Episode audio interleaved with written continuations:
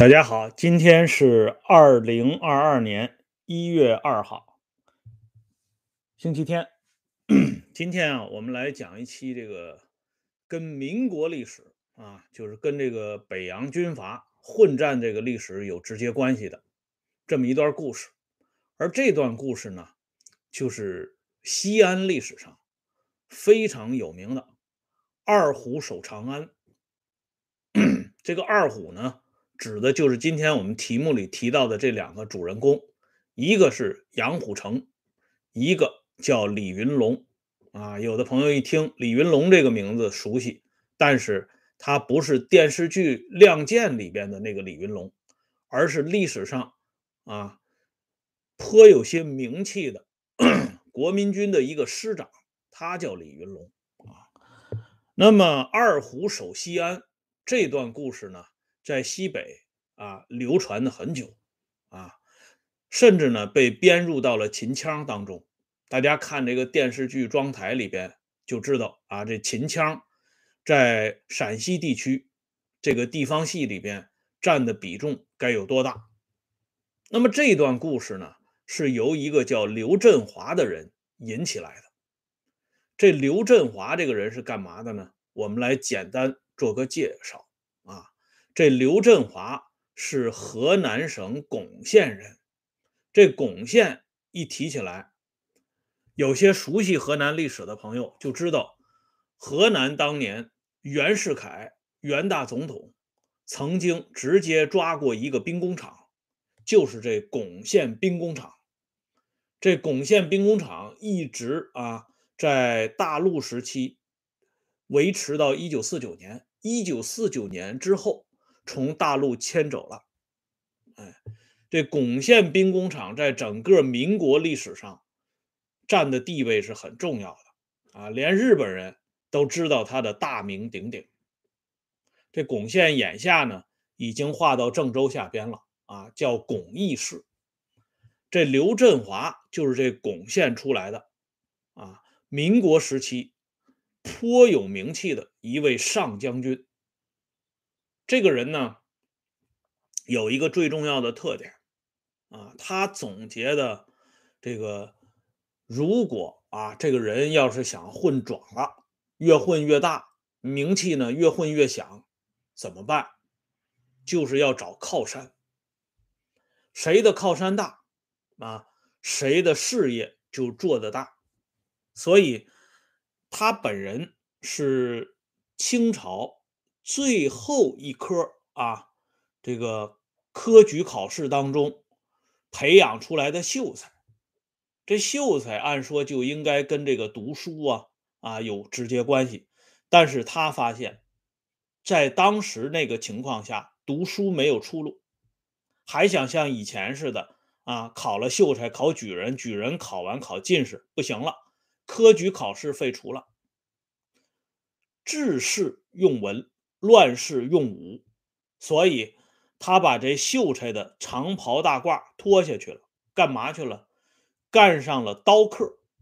这当年林彪啊开会的时候，直接就点贺龙的名字，说贺龙是一个刀客。什么叫刀客呢？就是当年活跃在啊中原呢西北地区的一种侠盗啊。这个这个行业呢，就是一侠一盗啊。他有这个啊行侠仗义的一面，但是呢，他也有会淫会道的另一面，所以呢叫刀客。这刘振华就发现这刀客啊来钱来得快，而且认识八方人物啊，他就是从这里呢结识了啊比他小三岁的后来名震西北的张方啊，张方和于右任一起创建了。陕西的靖国军，这是刘振华第一次啊染指这个陕西事务。他是河南人，然后他对这个陕西的事儿特别来兴趣。然而呢，这个袁世凯对这个张方一直不放心，因为张方呢，他是参加陕西辛亥革命的头面人物，他不是袁世凯这个北洋系统的嫡系。这时候，刘振华。这根脑筋就动起来了，他知道啊，西瓜要傍大边儿，眼下全中国，特别是北方最有势力的，莫过于袁世凯，所以刘振华就把他的领路人张方给出卖了，出卖给袁世凯。张方因此被这袁世凯给抓起来了。可是刘振华呢，却被袁世凯看中了。哎，一呢都是河南老乡，二呢啊敢下狠手，这是一个好苗子，要培养。这刘振华一看袁世凯的力量越来越强大啊，尤其是袁世凯这儿子袁克定力量也越来越强大，所以这刘振华就把自己的弟弟刘茂恩。啊送到袁克定手下的一支新练武装，叫模范团去当兵，啊，希望呢刘茂恩能紧跟着袁克定，以后万一啊袁克定接班当了大总统，或者是当了皇帝，那他的弟弟刘茂恩岂不是也跟着鸡犬升天了吗？就刘振华这个人啊，算计算的特别清楚，哎，再后来呢？刘振华就攀上了冯玉祥，哎，他发现这冯玉祥力量越来越大，当了河南督军，而且呢，对陕西的事务呢，冯玉祥也说了算，并且呢，把手呢伸到了甘肃，啊，整个这西北这五省当中，冯玉祥的个头是最大的，所以这刘振华就开始琢磨冯玉祥，啊，他发现这冯玉祥这个人有两个特点，第一呢。这个人外面呢，呃，展示给大家的就是非常朴素，啊，初步的衣服，啊，吃的呢就是也是非常简单，所以这刘振华，凡是见到冯玉祥的时候，都要穿的破破烂烂的，然后呢，兜里啊揣两个硬面的啊饽饽，哎，当着冯玉祥面就啃这个硬面的饽饽，喝两口这凉开水。这冯玉祥一看，这刘振华这个人行朴素啊。再一个呢，冯玉祥那个时候有个外号叫“基督将军”，啊，他这个信仰。所以这刘振华呢，有事儿没事儿他就往教堂去。哎，这冯玉祥一看这刘振华这个人不简单，你看他一个清末秀才出身，结果呢，他居然也有这个这方面的信仰。可以引为同道，就这样，冯玉祥与刘振华结拜为兄弟。以后呢，刘振华就成了冯玉祥的亲信了。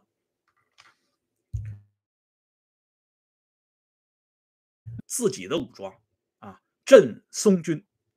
这个松呢，是河南嵩嵩山那个松啊。呃，从这个名字上，大家也能看到镇松军是什么意思啊。刘振华有了这支武装以后，胃口呢也就越来越大了。哎，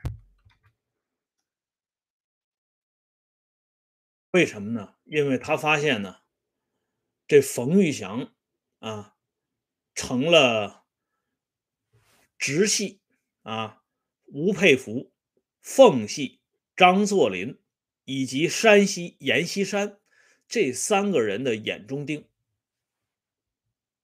在北方这个政治舞台上，力量最大的莫过于张作霖、吴佩孚、阎锡山这三个人。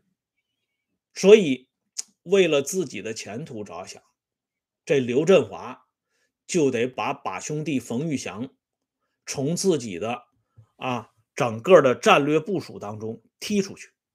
而且这个时候刚好有一个特别漂亮的机会啊。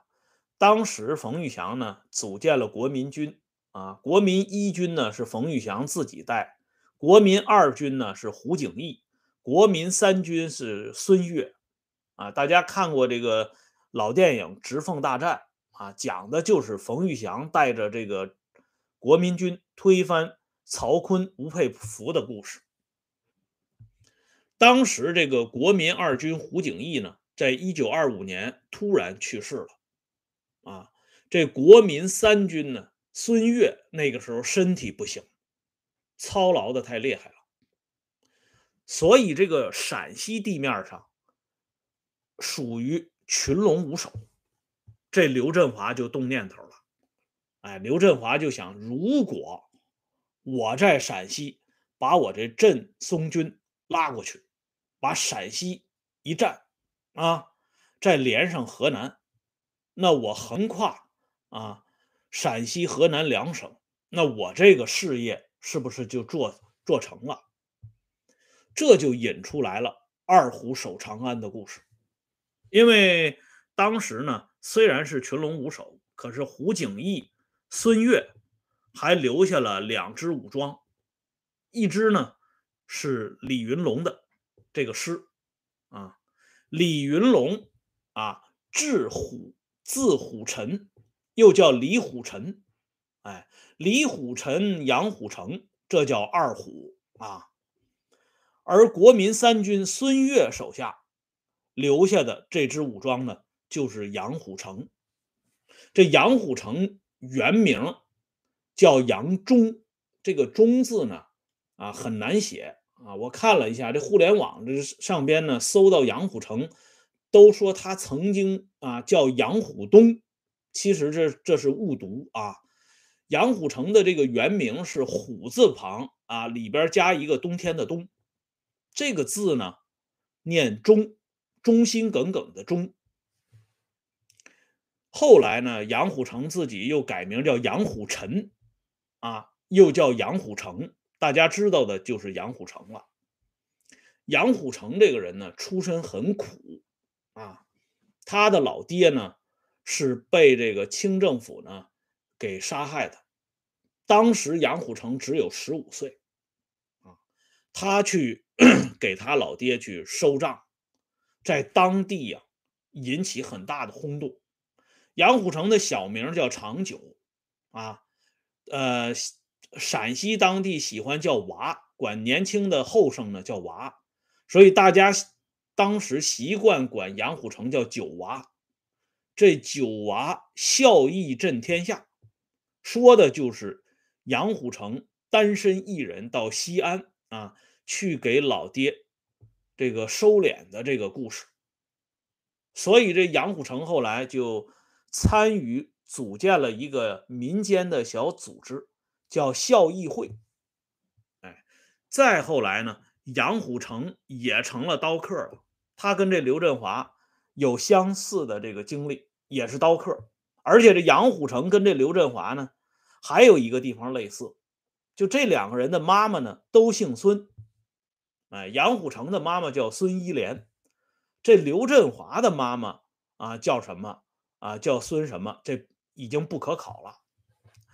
还有一个特点，就这个两个对头啊，杨虎城和刘振华都是有名的大孝子。这杨虎城的孝顺就不用说了啊，这刘振华也特别孝顺啊。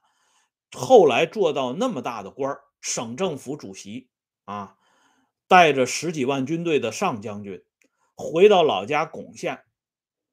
看见他妈妈啊，一定还得跪下磕头，陪着他妈妈打牌，而且呢，还得给他老妈呢点炮。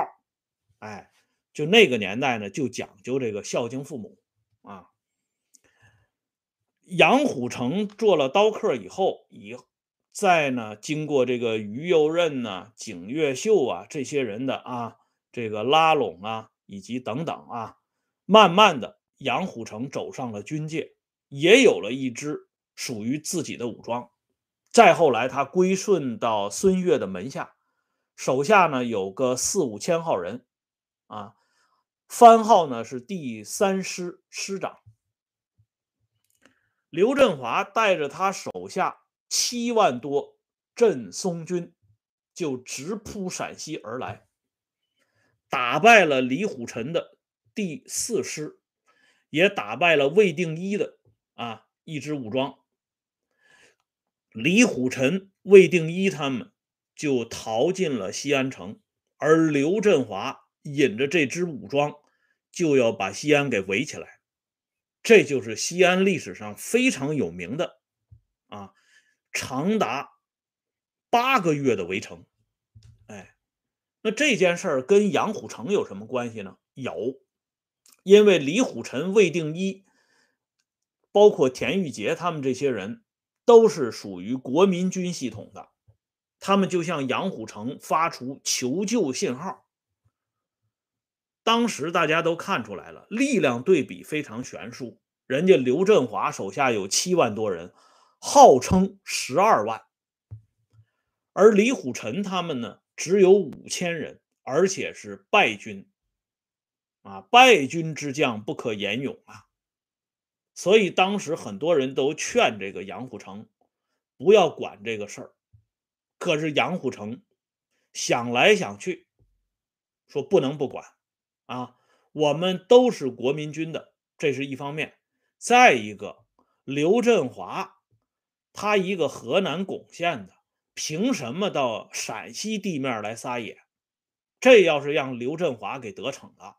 咱们陕西就让他给祸害了，这是绝对不行的。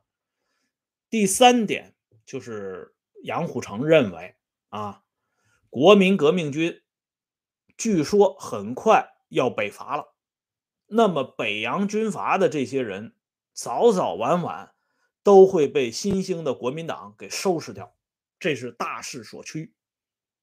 形势比人强嘛，在这种大的形势下。也必须要去救西安的李虎臣、魏定一和田玉杰。因此啊，当这个刘振华的七万多人四月份啊，已经把西安呢啊开始进行围困的时候，杨虎城领着自己的这支武装五千人左右，居然杀进了西安城，是从这个西安城北门进城的。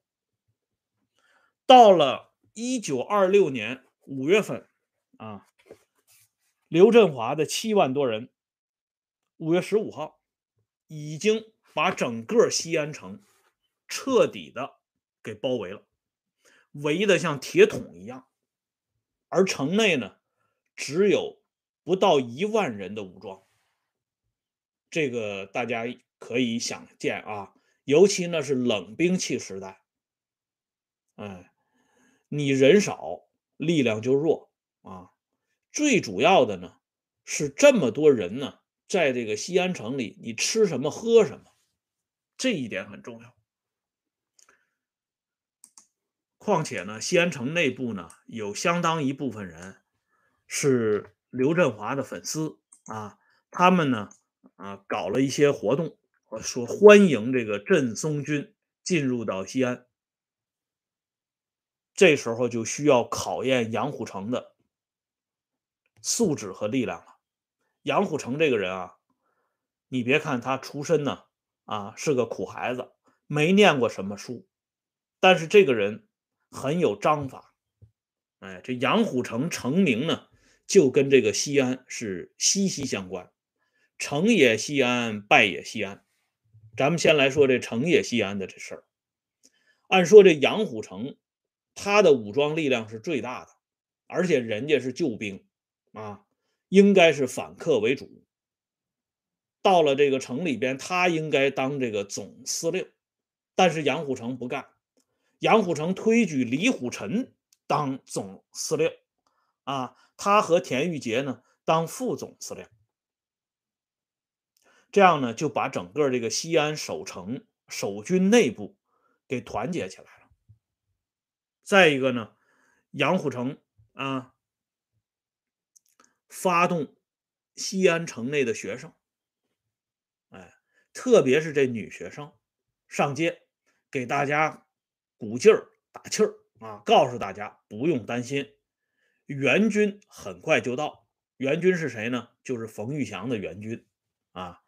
杨虎城他们已经向冯玉祥发出求救的信号了啊。冯玉祥那边呢？也收到这个信号了，哎，所以杨虎城就是用这些办法，先把人心给稳定下来了。可是人心稳呢是一方面，因为真正进入到围城阶段的时候，说实话，那真的是需要真金白银的，没有钱买粮食，没有粮食吃，人是铁，饭是钢啊，你。撑不了多久的，所以这个时候杨虎城又开始想办法，收集这粮食。这镇松军呢，越围越厉害，而且刘振华想了一个绝招，他知道啊，这杨虎城是孝子啊，哎，所以这刘振华就想，如果把杨虎城的啊老妈给抓着，把杨虎城的这个当时大儿子给抓着啊，把这啊娘俩要是给抓住。这杨虎城，这精神支柱肯定就垮了。杨虎城一垮，西安也就唾手可得了。所以他想了这么一个釜底抽薪的这么一个做法，要抓杨虎城的老娘。那他这个招能不能得逞呢？咱们留着明天接着说啊！感谢朋友们上来点赞、收看和收听。欢迎大家关注“温相说时政”会员频道。下周二啊，正式播出一期林彪的鲜为人知的一段往事啊！欢迎大家届时上线一聚。今天的节目呢，说到这里，再见。